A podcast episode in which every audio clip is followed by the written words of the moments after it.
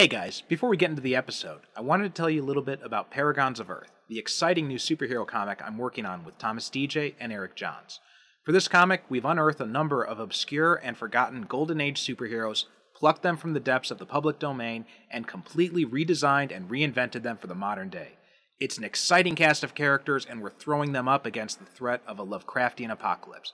It's got action, it's got drama, it's got alternate dimensions and alien worlds, and it's even got a giant shark in a Hawaiian shirt. What else could you want? But in order to make this comic a reality, we need your help. The comic is crowdfunding now, and you can help support it by going to crowdfundr.com slash paragonscomic.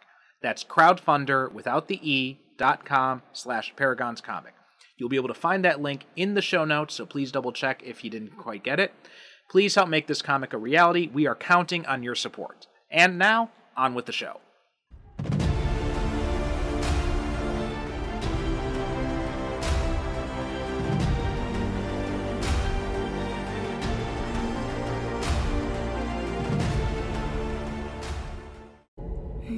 Years ago, a battle of good versus evil was waged between Samaritan and Nemesis.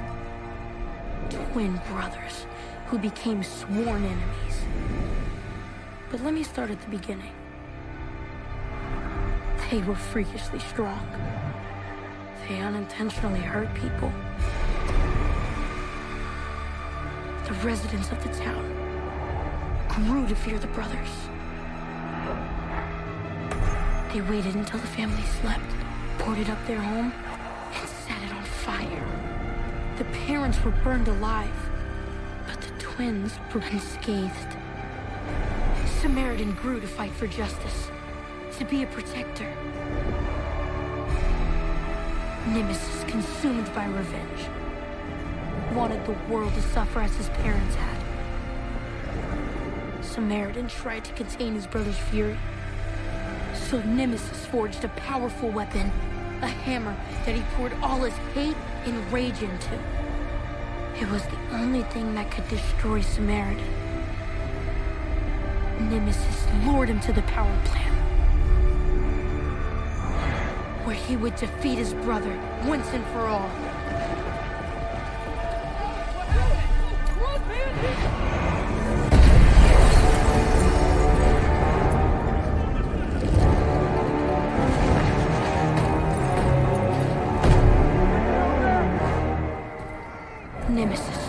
Brother would come to save the innocent.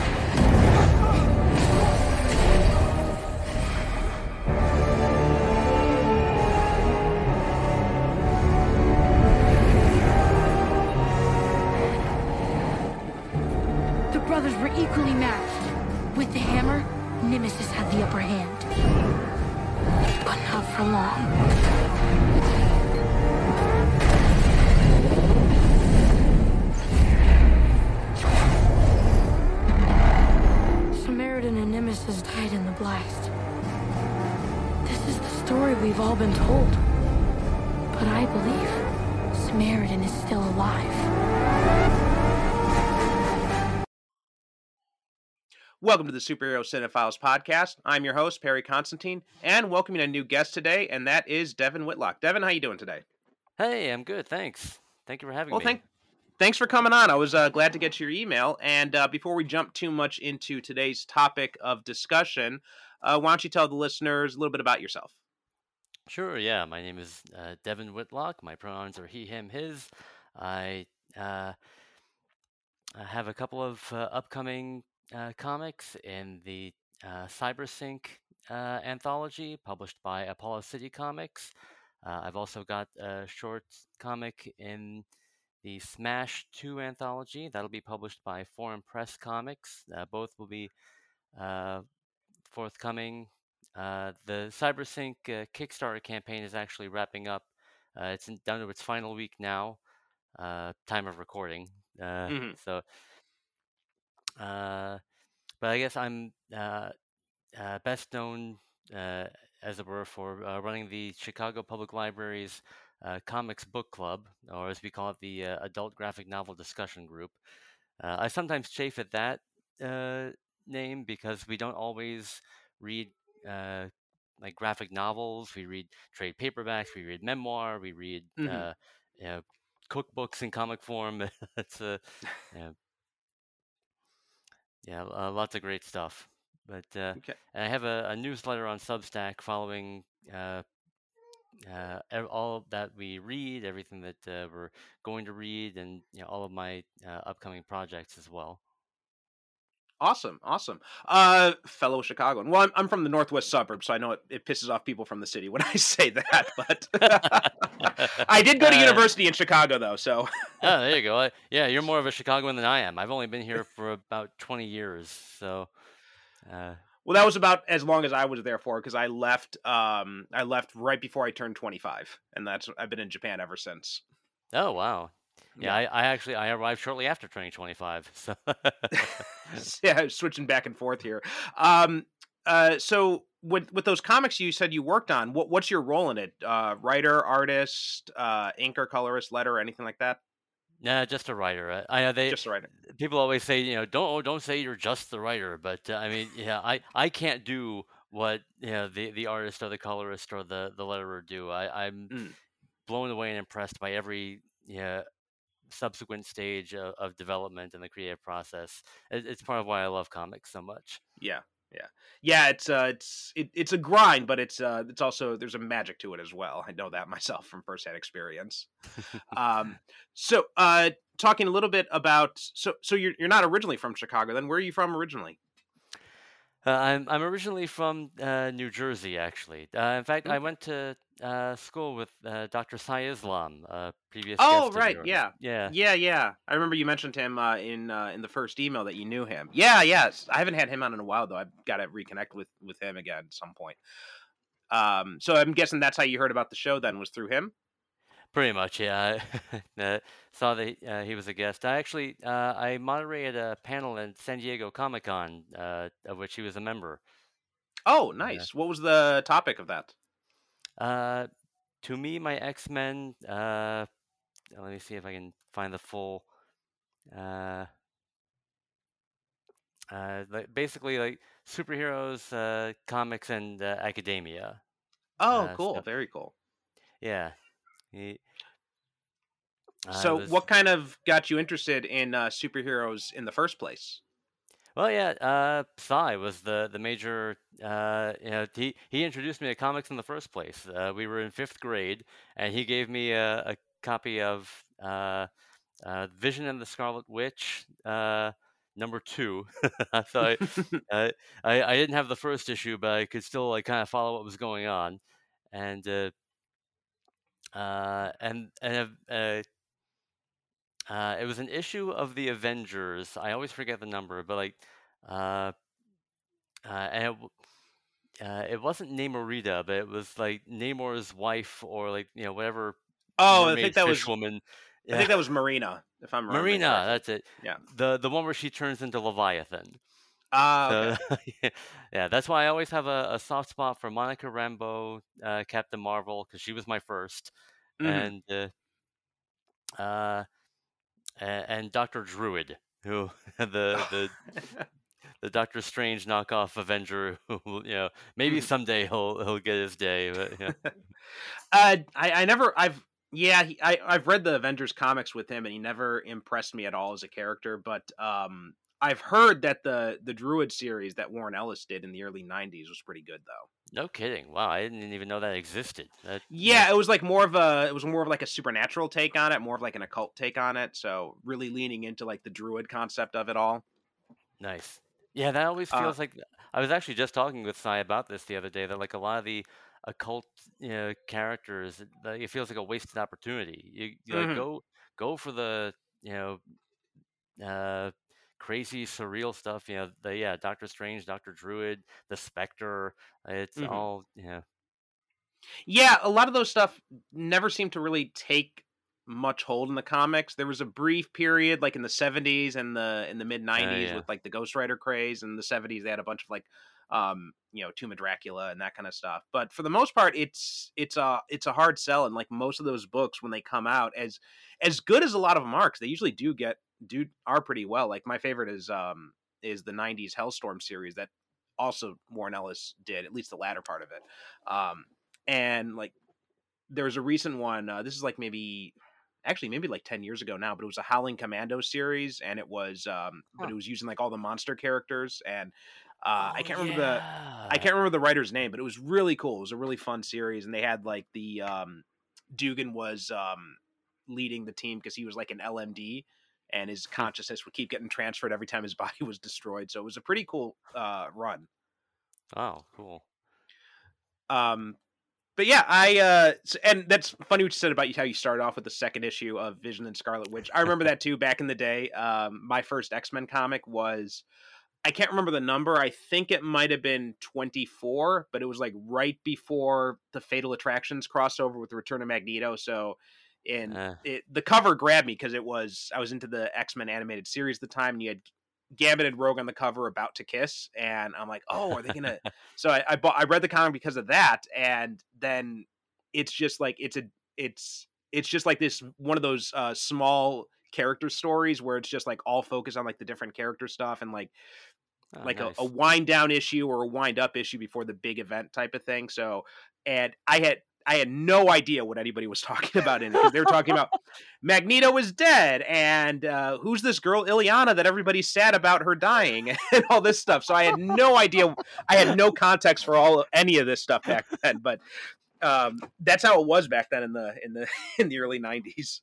Oh, that's how it is now. Like, you know, it's funny. Like in the in the comics book club, we have a lot of uh, adults, but like the this is their first experience reading comics a lot of the time, mm-hmm.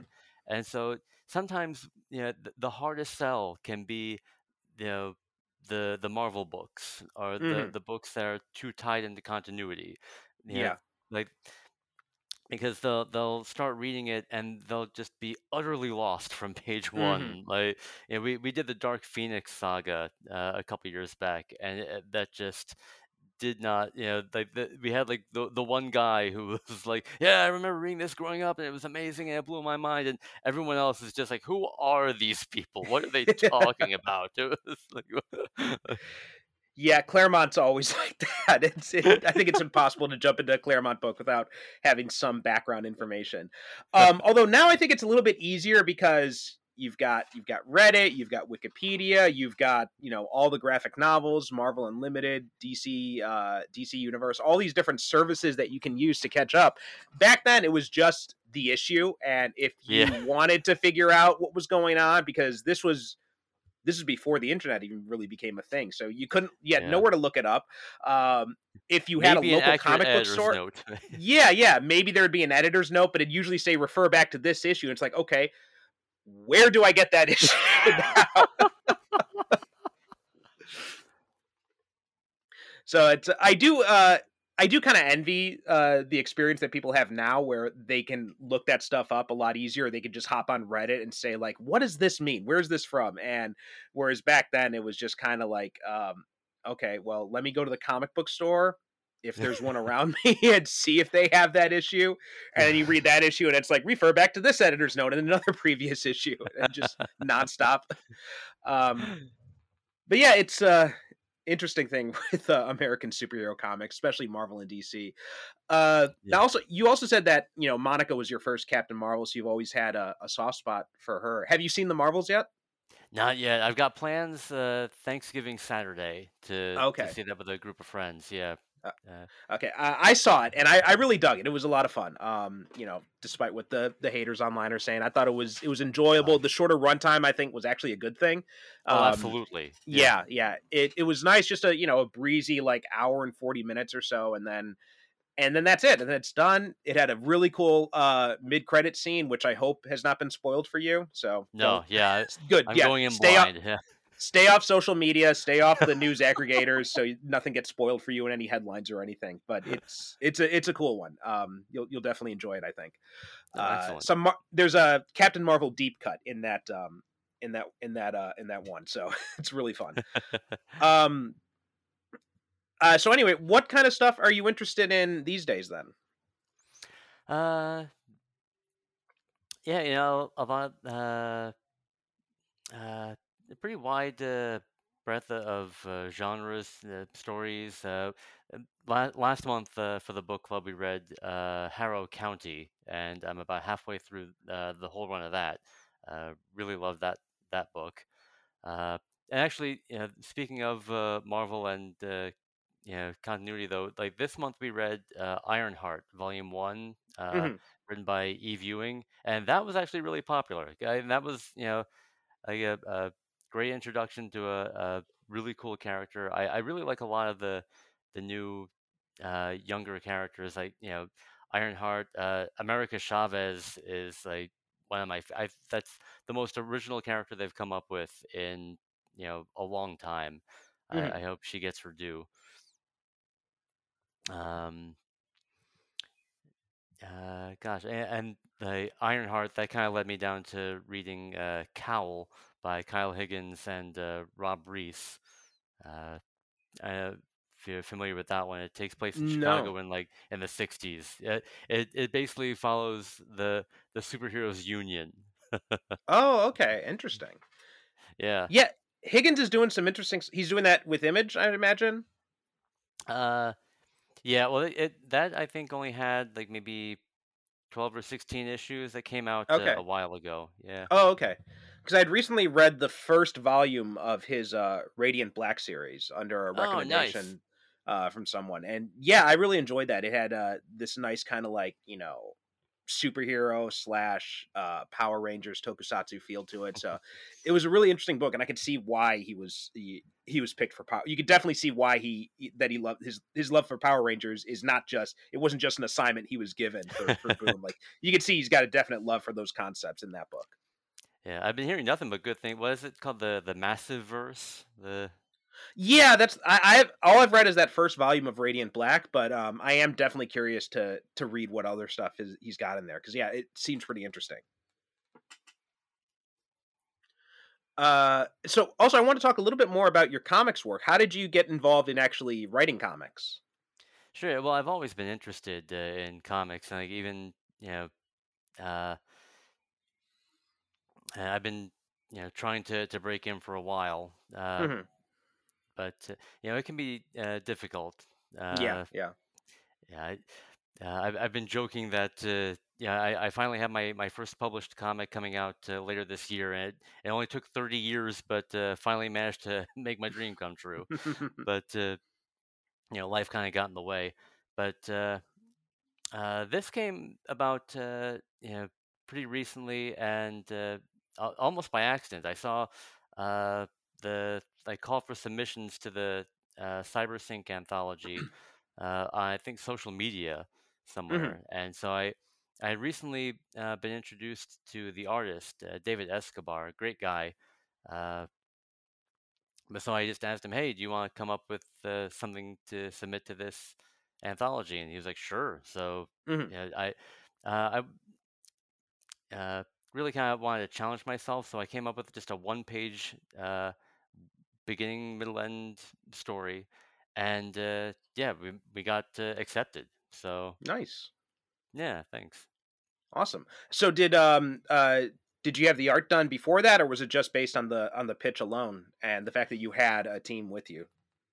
I mean that definitely helped, but they they were Mhm. they they said in the pit in the call to submissions that they were you know looking for like near completed comics because they want to get hmm this you know out to the printer like ASAP. So hmm you know I I kind of thought to myself, well, even if uh, why I'll just go ahead and do it, create the whole hmm thing, you know, uh, and that way if it does get rejected, you know.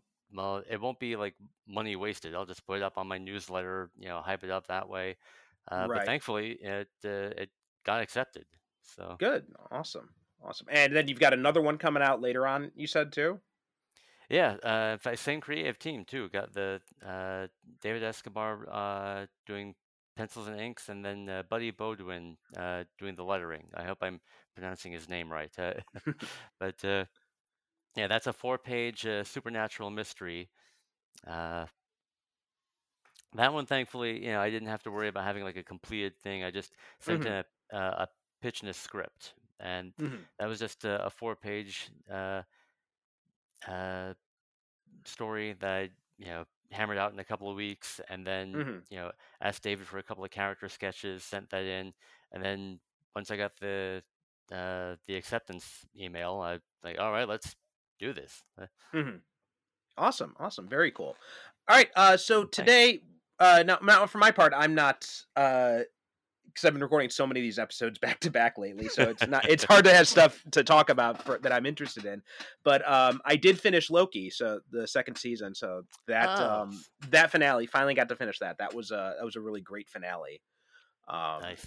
I I have yet to finish it, so It's- yeah, uh, again stay stay away from social media and, and uh, headlines because um but it'll be curious to see what if anything they do with with loki after this if this is his Huh. his last hurrah or if he will come back in some form um and then of course there's all the the stuff going around with with kang because of jonathan majors too and what's going to happen there so so it'll be interesting to see Yeah. where they go from here now No, it's, I I don't know for the I finally got to see Guardians of the Galaxy Volume Three, and I for the life of me I don't know why they aren't just pivoting to the High Evolutionary. That you Mm. know that that villain was like so you know much more impressive and intimidating and terrifying. And he- he's got like the whole uh, uh, support system. Like it, you can easily Mhm. see him going after the whole uh, MCU. I don't know why. Yeah, I, I mean, you know, innocent until proven guilty. But uh, yeah, I, I hope we haven't seen the last of the High Evolutionary. I'll, I'll say that much. Yeah, I mean, I that was my one, probably the only complaint I have about Guardians of the Galaxy three is the fact that Iwuji did such a good job as the High Evolutionary that I I want to see him pop up again. Yeah, absolutely. Uh, but I mean, I understand why they. I think I'd rather just see them recast Kang, and I think um, John Boyega's a name that's been floated around. I think that'd be a pretty Oh, cool no choice. Um, and I think he'd do a pretty good job. And there are also talks of bringing in Doom. I hope they don't go that route because it just feels like they're just kind of like do a quick swap, and I think that would not work so well. Yeah. Well, they. I, is the is the casting news for Fantastic Four like confirmed? I keep hearing like, you Nothing know, like all this yeah, stuff is yeah, all this stuff is complete rumor and conjecture. Like the latest rumor is yeah, Pedro Pascal is is in talks for Reed Richards. I mean, uh there is also saying that Mads Mikkelsen might come in for for Doom and which I Oh, I yeah. hope that I hope that one's true. I think he would be perfect for that, but um I, when Well, we did that's the interesting. Yeah. yeah, when we did the Doctor Strange episode, I said that you know I was really pissed they put Mads Mikkelsen in that movie because they wasted him when he could have been someone like Doctor Doom.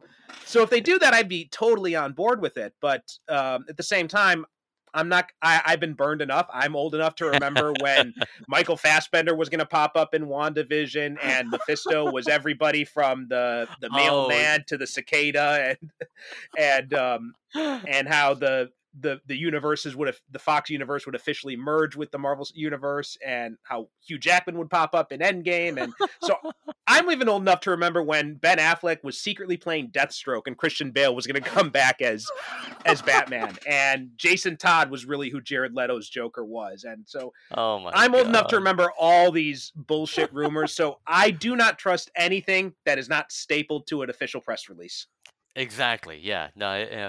Well, I- uh, it, it's funny that Mads Mikkelsen's getting thrown about for Doctor Doom because he admitted. I remember reading an interview where he talked about uh, auditioning for Mister Fantastic Mhm. in the the the Miles Teller uh, Oh yeah, one. Yeah, and, I- and he he said that he felt ridiculous. like you know, like having to like pretend that his arm is stretching. He's like he he, he said he like felt defeated and just gave up. Like it was like yeah, but I mean that movie was also pretty bad too. But Yeah. you know, he wasn't he wasn't Doctor Strange, and um, you know, you you're willing to do a lot of stuff when they back a dump trunk full of money onto your front lawns. I remember all the times when um uh what's his name? Roger Moore said he was he, he wasn't sure if he wanted to keep playing Bond and then and then Broccoli's just like okay here's another zero on your paycheck. And, all of a sudden he's like and all of a sudden he was fine with continuing on with the role. Um but today we're talking about something uh, completely different from the MCU and that is Samaritan. Uh this is a 2022 film. Uh it was uh uh an Amazon Studios um original. Yeah. Um, and it is based on uh, Mythos Comics graphic novels by uh, Bragi F. Schutt. I hope I'm pronouncing that correctly. Yeah, Um, you're a braver man than I am.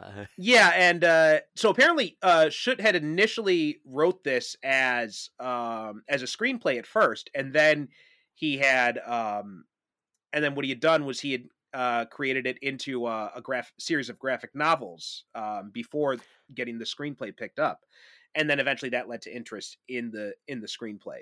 Um, so uh, and like people are probably not Yeah. very uh, aware of this movie. I I wasn't. I'd seen it briefly on uh, Amazon, and so that was how I I learned about it. But I never heard like anybody talking about it or anything. So for anyone who doesn't know, I mean, the basic idea is it's very similar. I thought in a way to Apt Pupil. Do you remember that movie?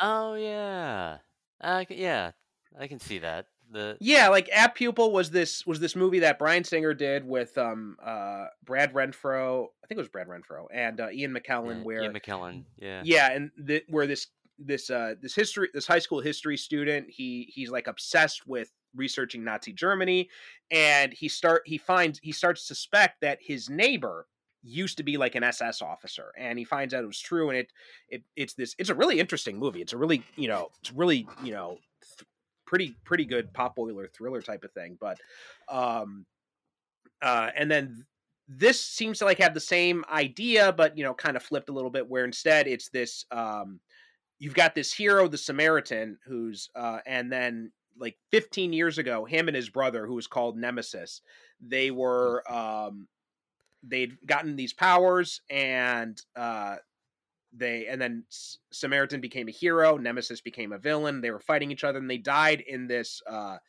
they seem to have died in this in this fight Yeah. okay. Or did they? Yeah. or did they? big Yeah, thing.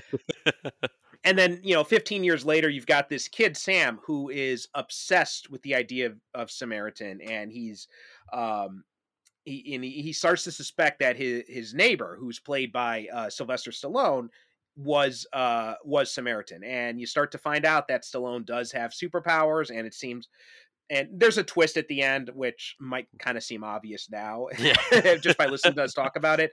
Uh, we'll get to it. Uh, so, spoiler warnings if you have not seen this movie. We will probably be spoiling the the ending. But at the whole time, at the same time that this is all going on, there's this um, like local gang leader or criminal uh, called Cyrus who is obsessed with Nemesis, and he's trying to like finish the work that Nemesis started by you know plunging the city into chaos type of thing. So and sam is kind of caught in the middle because he's this you know he's he's this poor kid you know living with um single mom who is barely making ends meet. Like she's often you know they're off like they're getting an eviction notice posted on their apartment every day. She has to borrow money from from her Yeah, son she's to take the bus. Yeah. And um and then uh and he start and he's doing you know like these small kind of like little crimes like stealing copper wire from an abandoned building and stuff like that to try and make some extra money and he ends up getting roped into this this gang with Cyrus in uh, in some certain ways because Cyrus kind of kind of takes a liking to the kid and all that kind of stuff. So so that's kind of like the the basics of where this movie starts off from. So what were um I, I think you'd said you'd seen this movie before when you first emailed me, right? Yeah, well, I I started watching it, and I it it felt like a, a bait and switch for Astro City fans because you hear a, oh a superhero movie you know called Samaritan that you know, uh, uh, is it oh it's starring Sylvester Stallone yeah nope not not that Samaritan okay Yeah, I remember you, Uh, you mentioned Astro City in your email, and I remember being surprised. I'm like, wait, that movie was Stallone. That was based on Astro City, and then then when I looked it up Nope. and it said it was based on this other comic book completely, I'm like, oh, okay, Yeah, yeah, yeah. So which I never Just a- heard, and I tried to find them, but I yeah uh, I could only find like two issues from like some like Comic Vine knockoff that seemed a little had too many pop up ads for me to feel comfortable ordering from. So yeah. Yeah, I mean, I see the, I can see it on when I do an image when I do a search for Wikipedia. I see the images pop up, but um, that's about it as far as it. Uh, which shows you probably how much faith they had in this in this movie because if they didn't reissue the comic or anything like that, um, but yeah, so I have no idea what the comic was like or anything like that. If it's if it's better than this movie, um, but overall, what was kind of your thoughts of about this movie when you watched it?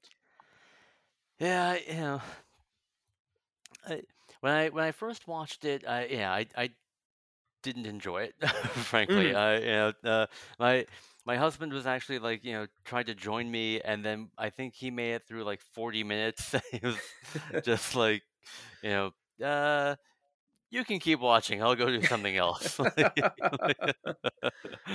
but but that character Cyrus, I think, represents like the uh the the fully wasted potential like the the Mhm. best the best germ of an idea you know the idea that nemesis was actually like the the revolutionary uh character but he was just cast as the supervillain Mhm. because you know that's how like media plays it or something Mhm. and and i think if, like if that had been you know how everything developed from then this would have been like an amazing you know subversive like know interesting you know, superhero film could really you know redefine the whole thing but then it just kind of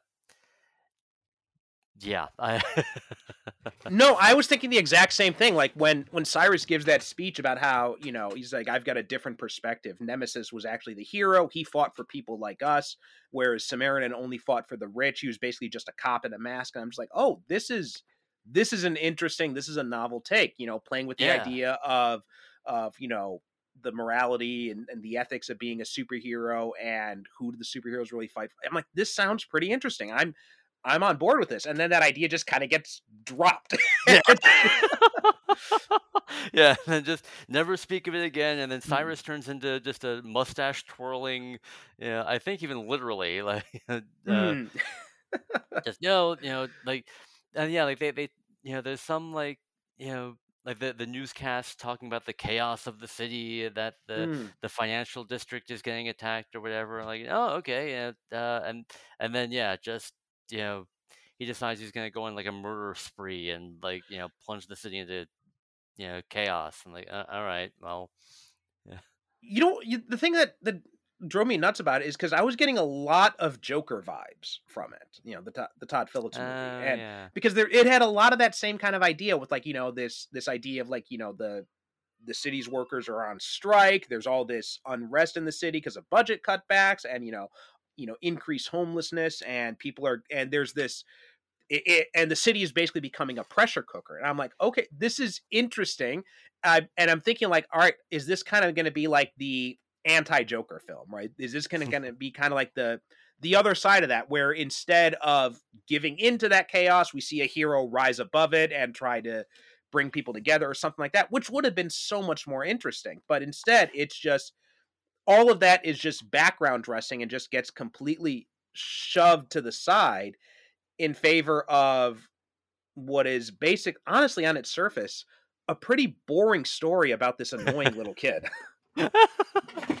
I I felt I I.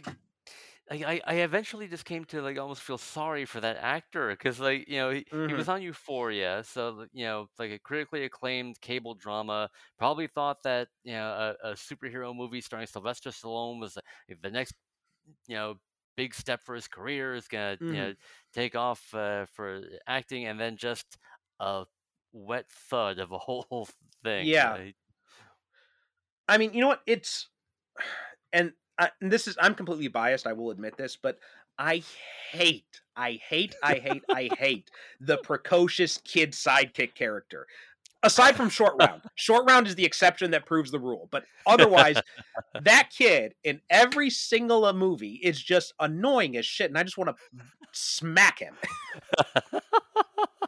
And that's exactly what sam is in this movie right? He's just this annoying look and not only that he's a freaking creeper like i think it would have been actually a lot more oh interesting if it turns out that Stallone is not a hero at all, is not is not Samaritan or Nemesis, but instead it's just because when he think when he starts to suspect Joe, he goes to his room and he opens this door, and we see he's got a list of people that he suspects being Samaritan, Yeah. and then he goes.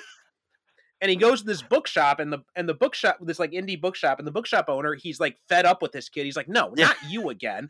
And he's like, "Who is it now?" You said last time you said it was your janitor, and and it just like kind of like, I'm like, this kid is fucking weird.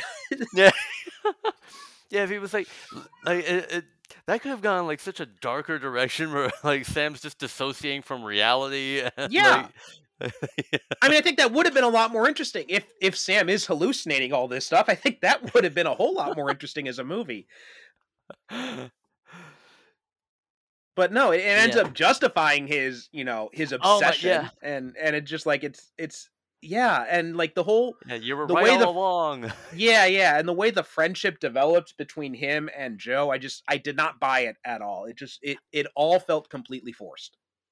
Oh yeah, they they had a, a point A to a point B, and like even like that's part of why my husband gave up is because the scenes don't seem to like follow one another. Like we we're No. never really like it, it's just you know we've got a scene of you know Sam, then we've got a scene of of Joe, then we've got a scene of Cyrus, then back to Sam for a little bit. And like, well, who's the main character? How who are we supposed to be following here?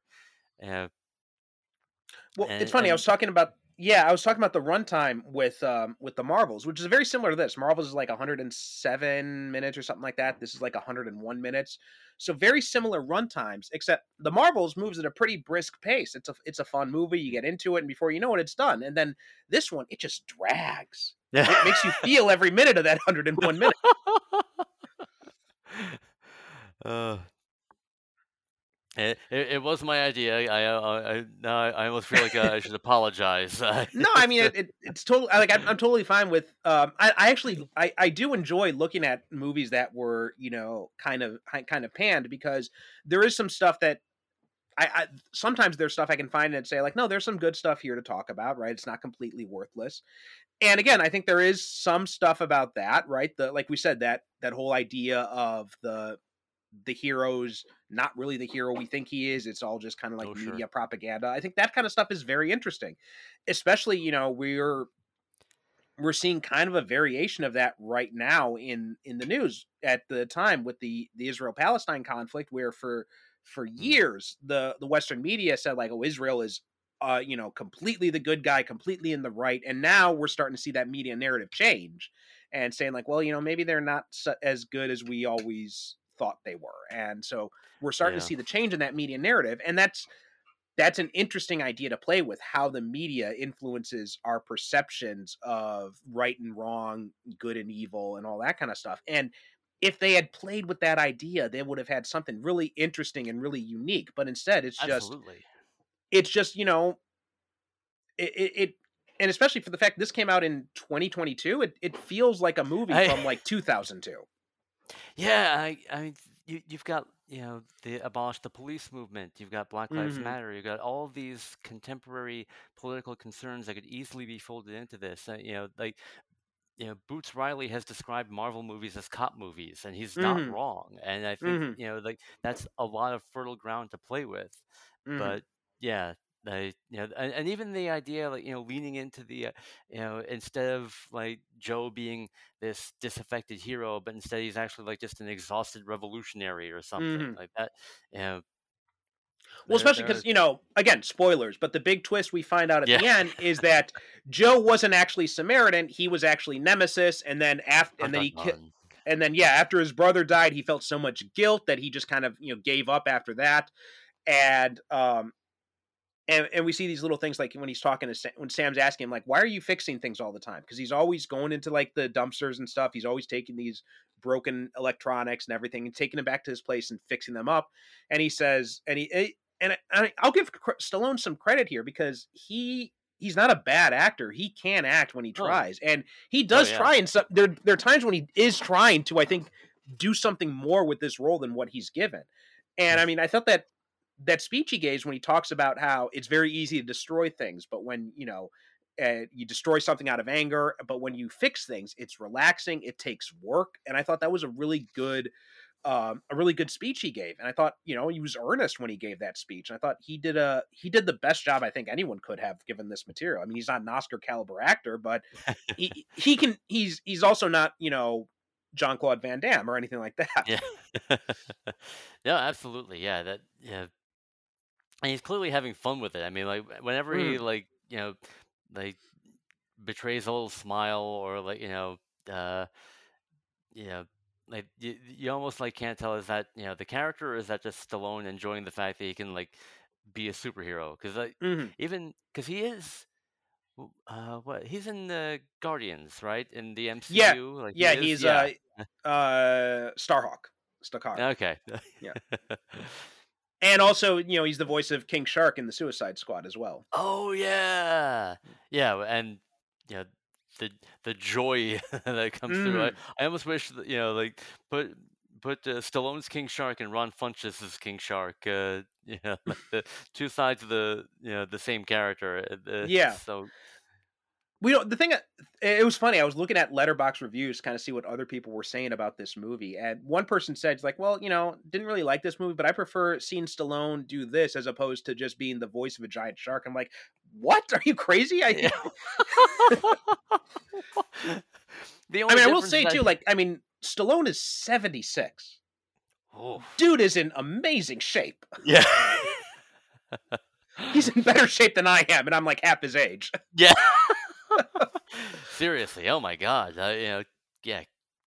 Like my dad's, uh, you know, in his mid seventies and doesn't carry himself nearly as well. No.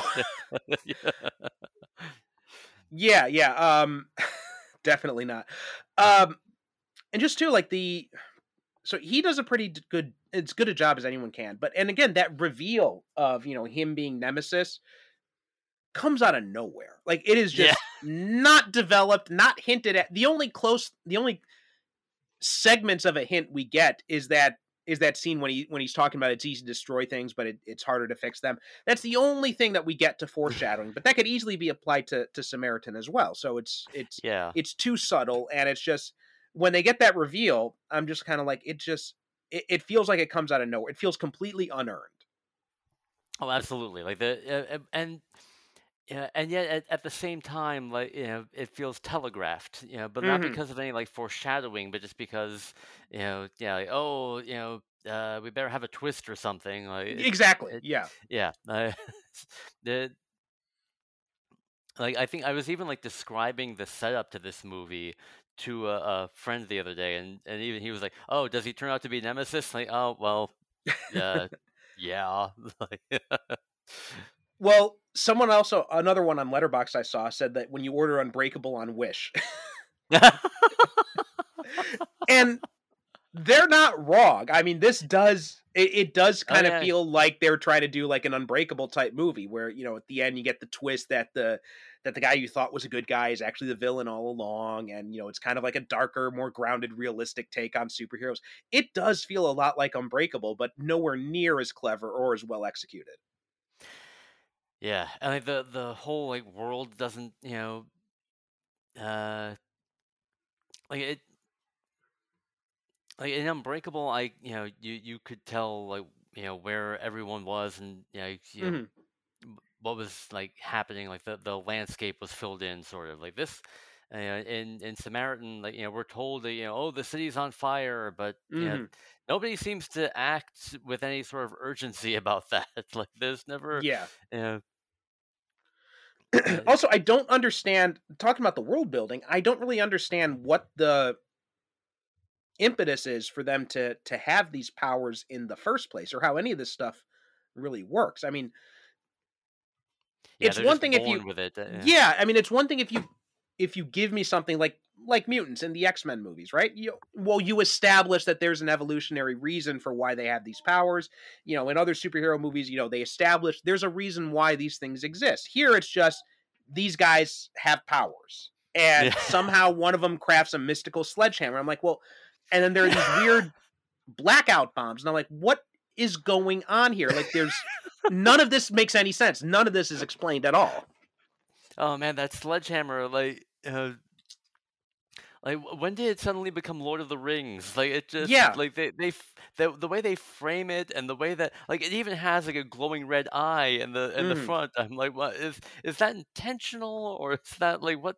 Where did that come from? Like just Yeah. yeah, like, well what kills me too is they give you like this very extended very um dragging monologue in the beginning that's supposed to provide this info dump but it it ooh. doesn't tell you anything it does not explain any of this stuff I I tried to take notes when I was like watching this, and I just gave up. And like, yeah, that was one of the first things. Like, he he gives like two lines of exposition, and then he says, "Oh, but let me go back to the beginning." I'm like, "We're three minutes in. What do you mean? Mhm. This is the beginning." Like, yeah, it, it felt like a lot of it felt like it could have used another draft. Like, Mhm. and that's that's part of why like I'm wondering just how much of this is from the the comic, how much of it was developed. I I've I've tried, you know, uh, find a, a- few like reviews and whatnot, and it does say that the the comic kind of develops the idea that you Mhm. know Nemesis was actually more of like a revolutionary instead of a supervillain. But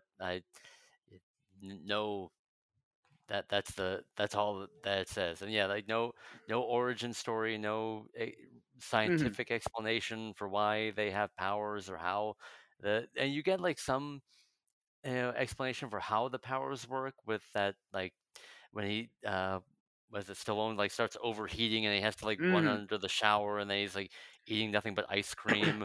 But yeah, even then, like you know, so does he only eat ice cream? like, does Mm. he, you know, does he does he need to eat like normal people or not? Like yeah, nothing. It also that also felt weird because like the the effort he exerts himself in in that scene, it's nowhere near as the effort he exerts himself at the end of the movie, and yet Yeah. that first scene, it seems like he needs more to replenish himself. Whereas at the end, it's just like he gets splashed with just this brief dose of water and then he's fine. Like when the pipe stopped pumping out water, I thought, oh, it's not going to be enough. He's gonna and he's gonna die. And then it's like, oh no, he's to- totally fine now. I'm like, okay, what? There was gonna be some sort of like tension or something, but yeah, Mhm. no, it's just uh, yeah, I mean, to be honest, I don't even know why you needed them to have superpowers in this movie at all. Because I think like if you had just had them as you know masked vigilant brothers who were masked vigilantes and you know no superpowers, just like you know they were just vigilantes. I think you could have this would have worked just as well because the the powers are completely incidental to the plot. Oh yeah, it's. I mean, I guess like there's like some demonstration of like you know super strength and invulnerability, but like you could have easily written around that. Like you could have, yeah, absolutely, yeah. yeah, I mean, the only reason the only reason I feel like the the powers exist in this world is so that there's no doubt that Joe was either Samaritan or, Nemesis, right? So when he heals from that car crash, that's the only thing. That's the, otherwise we don't need those powers. They don't really factor into this story at all. yeah, yeah. Even like you know, because the the sledgehammer has like the it's like the only thing that can defeat him, and there's Mhm. like that weird like mystical. But I mean, it it's still just a sledgehammer. Like you can like at one Yeah. point he's not even like fighting the, the the sledgehammer. He's just punching Cyrus, who's just a regular guy. Right. So uh, yeah, and the sledgehammer doesn't give Cyrus any powers or anything, so it just feels like in which I think also would have worked a little bit better if it actually gave Cyrus some degree of of strength or something. But otherwise, it's just like I don't get why this guy's such a threat. Then you could just rip his head off. yeah. And even Also, then, I you know, Sorry, go ahead. oh, uh, but yeah, like he he he what what's his like final plan? He like drives a, a garbage truck full of explosives into the uh, villain headquarters. Like, it's, I feel like there's a cop in the background going, "Well, I could have done that." Like, Mhm. Yeah, when he goes into the junkyard, I was expecting like, oh, he's gonna go into like his, you know, his secret storage where he's got like a spare costume or something like that, and it's just like, no, he's just gonna go steal a garbage truck. I'm like, if you're gonna, I mean, look, I know if if you're gonna use like the superhero genre and like you know hint at these kinds of tropes, like either use them or subvert them. Don't just hint at them and then do something completely different that doesn't serve any real purpose. And like also too, the costumes that Nemesis and Samaritan wear. I don't know about you, but I could not tell them apart in those flashback fight scenes because Oh they look God, the- completely identical. Yeah. I think like they maybe in like close up, like the, you know, because he's Mhm. had like Nemesis with like the, uh, but yeah, like just generic hockey pad costumes, nothing Yeah. to distinguish. Yeah, Way too similar, way too generic, way too just boring. Like there's just no sense of style or design at all. I mean, like the Samaritan logo looks pretty cool, but that's about it. And it's just like, but it's just so bl- used in such a bland way on the costume itself. yeah, they did just spray painted onto the chest plate or whatever. Mhm, Uh, Yeah. yeah, yeah. Which again might have been okay if you were doing more of a just straight vigilante thing or something, but oh, but Oh, sure. just Yeah. like the way you're doing it, where like you're trying to establish like this is some like epic superhero showdown type. It just doesn't work. It just feels very bland. yeah. I mean, at the very agree. least, give them you know, give them completely different helmets or something. Yeah. Because when, sort when of Cyrus, or- yeah. yeah. I mean, when Cyrus goes into the police station, and he finds the two helmets side by side. I'm just like, which one is Nemesis? Which one is Samaritans? I can't tell. I thought that too, yeah, because like, and then like the one the, we're supposed to know that the one is Samaritans because it's crushed, but then like Mhm. they that didn't, and especially with like what we found out, like okay, yeah, you know, Samaritan was the one who died, but that like, yeah, still didn't didn't help. Mhm. Yeah, yeah. Um, we also had some. Uh, now, overall, you know what I kept thinking when I was looking at. Uh, so is he's a looks like he's a Dutch actor, I think, a Danish actor. I'm probably going to mispronounce his name, but Pilo Asbach, who plays Oh, Cyrus. Um, you know what I kept thinking as I'm watching him in this movie is I actually think this guy might be pretty impressive as Sabretooth. Oh yeah, I can see that. You know, he had, like, kinda like fur collar. the fur collar. He's got kind of like that look. He's got kind of like that manic intensity. I thought he could probably, he might actually make a pretty convincing Sabretooth. I can see that. Yeah. Um, and then we had uh, Dasha Polanco from um, uh, what's that show? Uh, Orange is the New Black as uh, is Tiffany as uh, Sam's mom. Um, Oh, and you know, I liked seeing Martin Starr as the as the book as the bookshop owner. Uh. it was a nice little. That was because my wife was kind of like tuning in and out with me as I was watching this movie, and and she commented on that. She's like, "Wait, isn't that he looks familiar?" I'm like, "Yeah, that's Martin Starr. He was." She's like, "He was from the Marvel movies, right?" I'm like, "Yeah, he was in the Spider Man." She's like, "Oh, that's right, he was the Yeah. teacher." yeah. It is so funny because I I knew Martin Starr first from um, Freaks and Geeks, and so now Oh, seeing yeah. him playing the teacher in the Spider Man movies is pretty funny. Yeah, he he really has like developed complete like you know freaks and geeks, and then uh, party down, and now the Mhm. you know teacher. Uh, you know, you could almost make an argument that like you know his, when his teacher character in uh, Spider-Man retires, he opens a bookstore, and you know this is there you like yeah. an unofficial sequel.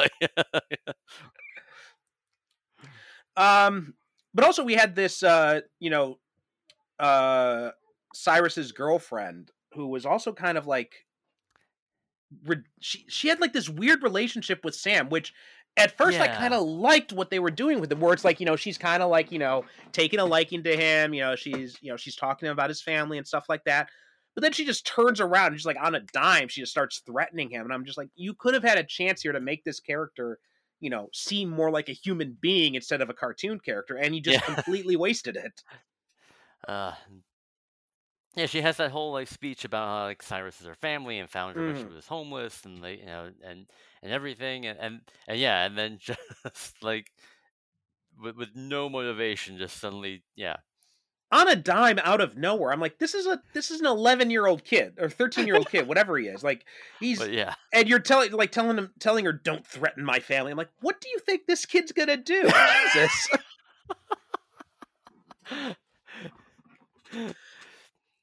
yeah you're the And also- with the guns yeah yeah, yeah. I, that's another thing too. I just could not. I think maybe this would have made more sense if Sam was a little bit older, and like that might Mm. explain more why Cyrus is interested in him. But in the but overall, like that just it feels it just doesn't connect really to the, like the it doesn't make logical sense why he be this interested in this kid being this involved in his operation. He yeah, there's like a, a couple of like throwaway lines about how you know, oh, I I like you, you're like scrappy, or you remind me Mhm. of me, or whatever, and you know, but- which again, like you know, every like comic book villain cliche of the whole we're Mhm. we're not that different, you and I. Uh, yeah, but- yeah, yeah. yeah, but then just no no no development, no you know connection. Like he clearly like you know uh, like even that that weird like quasi like attempt at humor where like you find out that Sam can't whistle, so he'd make a terrible lookout. Uh, oh, okay, Mhm. we're gonna get a, a scene where one of his mentor figures tries to teach him how to whistle or something. Yeah. Nope. just never comes up again. Doesn't completely irrelevant to the plot. mm-hmm. Well, also the whole idea of Sam's father, right, who was this criminal who Samaritan had saved at one point. That's also something that would have been interesting to explore a little bit, but it's just dropped like almost as soon as it's just like this one throwaway line and that's it. Like every time this movie has a chance to develop an idea and into something that makes that would make this film a little bit more interesting, uh, elevated above just you know kind of like a pale imitation of a generic superhero movie. It takes it. It's like, oh no, we're too afraid to do that. We have to go back to the. We have to just Yeah. make it more generic.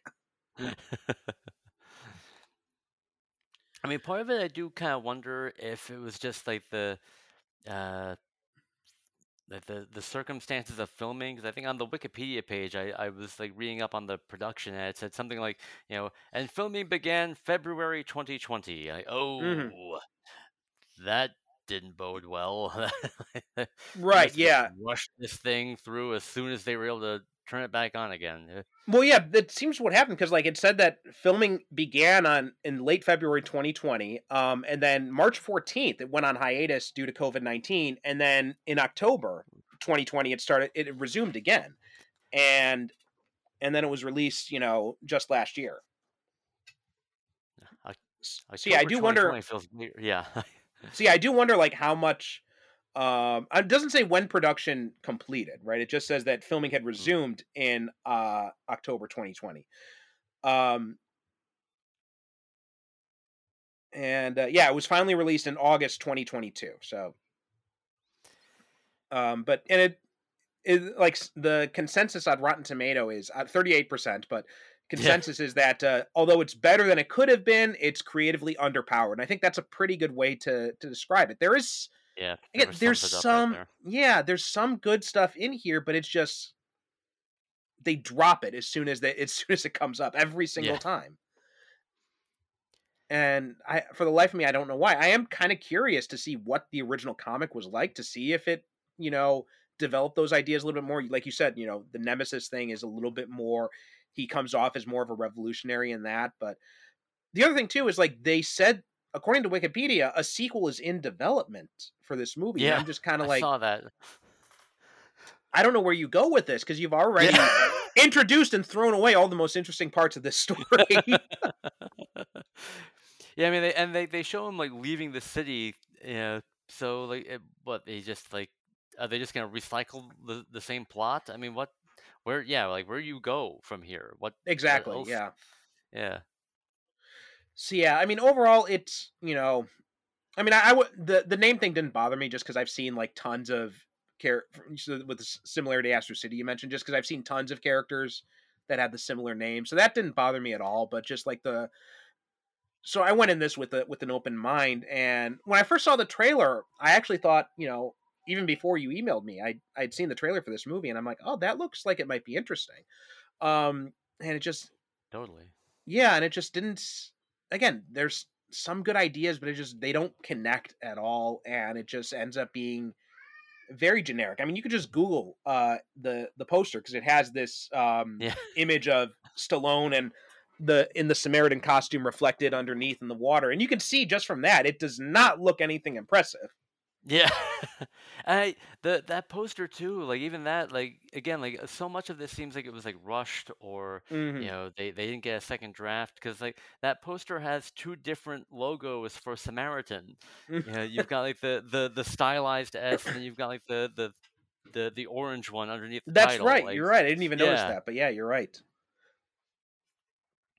So yeah, just overall, just kind of a disappointment. Um, not, I, I wouldn't say it's, it, it's not like you know, again, it's not as bad as like Morbius or something like that, but it's just there's just, but there's just not much here that they're they're giving us to work with. Yeah. Or they, they they they have so much to work with, and they just like don't touch it. They they, they right? drop Yeah, it. exactly. Yeah, yeah. Um, okay. Well, I think that's. Uh, do you have any final thoughts about Samaritan? Uh, yeah, no, I just uh, I almost feel like that it should be like remade immediately, and you know, but like with the because I you know like w- like developing all of the ideas that we've hit upon, like you Mhm. know, like that's that's definitely a, a superhero movie, and like and I know that there are uh, you know, uh, comics that explore such ideas. I mean, you know, Mm. there's there's like plenty of indie books. That, you know, uh, the the comic book uh, Black by uh, by I think Boom Studios put it out. Like that was really good. But yeah, uh, enough said, I guess. yeah, yeah. I mean, they're. I, you know, I'm I'm someone who believes there's no such thing as a as a bad superhero. That I think every every every even the ones that are that ex- execute that are that turn out bad tend to be just bad because of execution. Like I see this from Mm. looking at like a lot of these characters, and I'm working on a comic book based on public domain characters, and you know, Oh, looking nice. back at them and trying to see like, okay, this, you know, this seems like it would have worked. This has got like the germ of a good idea. Let's change this up here and find something here to do. Um, you could, I could, I, I could easily do that with with this character. Like, there's so much potential here in this idea that is just completely wasted. yeah. Uh, okay, Devin, thanks for coming on though. And um, why don't Yeah, you tell absolutely. people?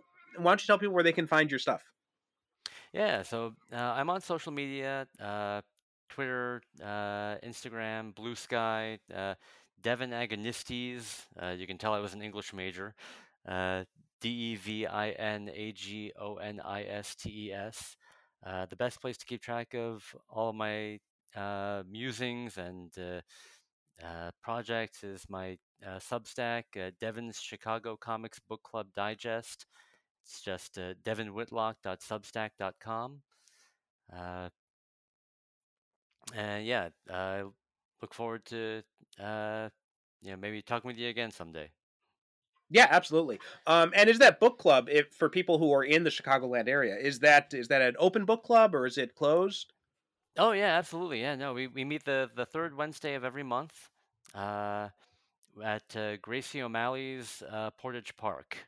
Okay, because I know Uh, we got I know we've got at least some listeners here and at least one or two guests who are from the Chicagoland area. So if anyone's interested, Oh, awesome. definitely definitely look that stuff up as well.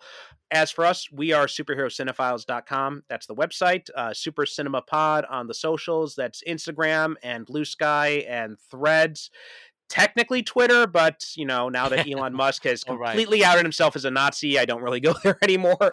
Um, so pretty much instagram uh, blue, blue sky especially that's where i spend most of the time these days. So that's the easiest place to find me.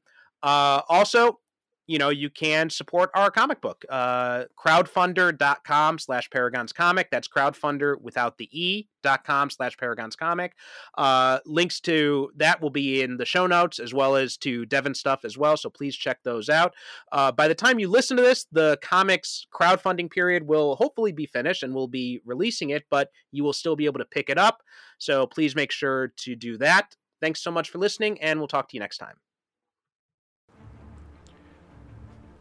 Thanks for listening to the Superhero Cinephiles podcast. Superhero Cinephiles is produced by me, Percival Constantine, with the support of Zencastr. The show is created by myself and the late great Derek Ferguson, our host emeritus. Visit us on the web at superherocinephiles.com to listen to past episodes or find out how you can be a guest yourself. Support the show by visiting our advertiser links or click the Buy Me a Coffee link on the website to make a one-time donation. You can also support us by visiting crowdfundr.com slash paragonscomic. That's crowdfunder with no E dot com slash paragons comic and help support my superhero comic book paragons of earth. We are super cinema pod on both instagram and blue sky so please be sure to follow us. We'd also appreciate if you could rate and review the show on apple podcasts and share us with your friends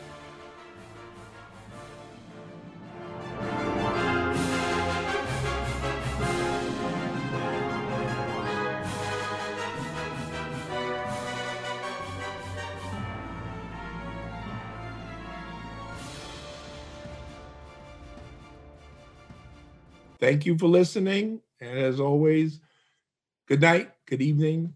God bless.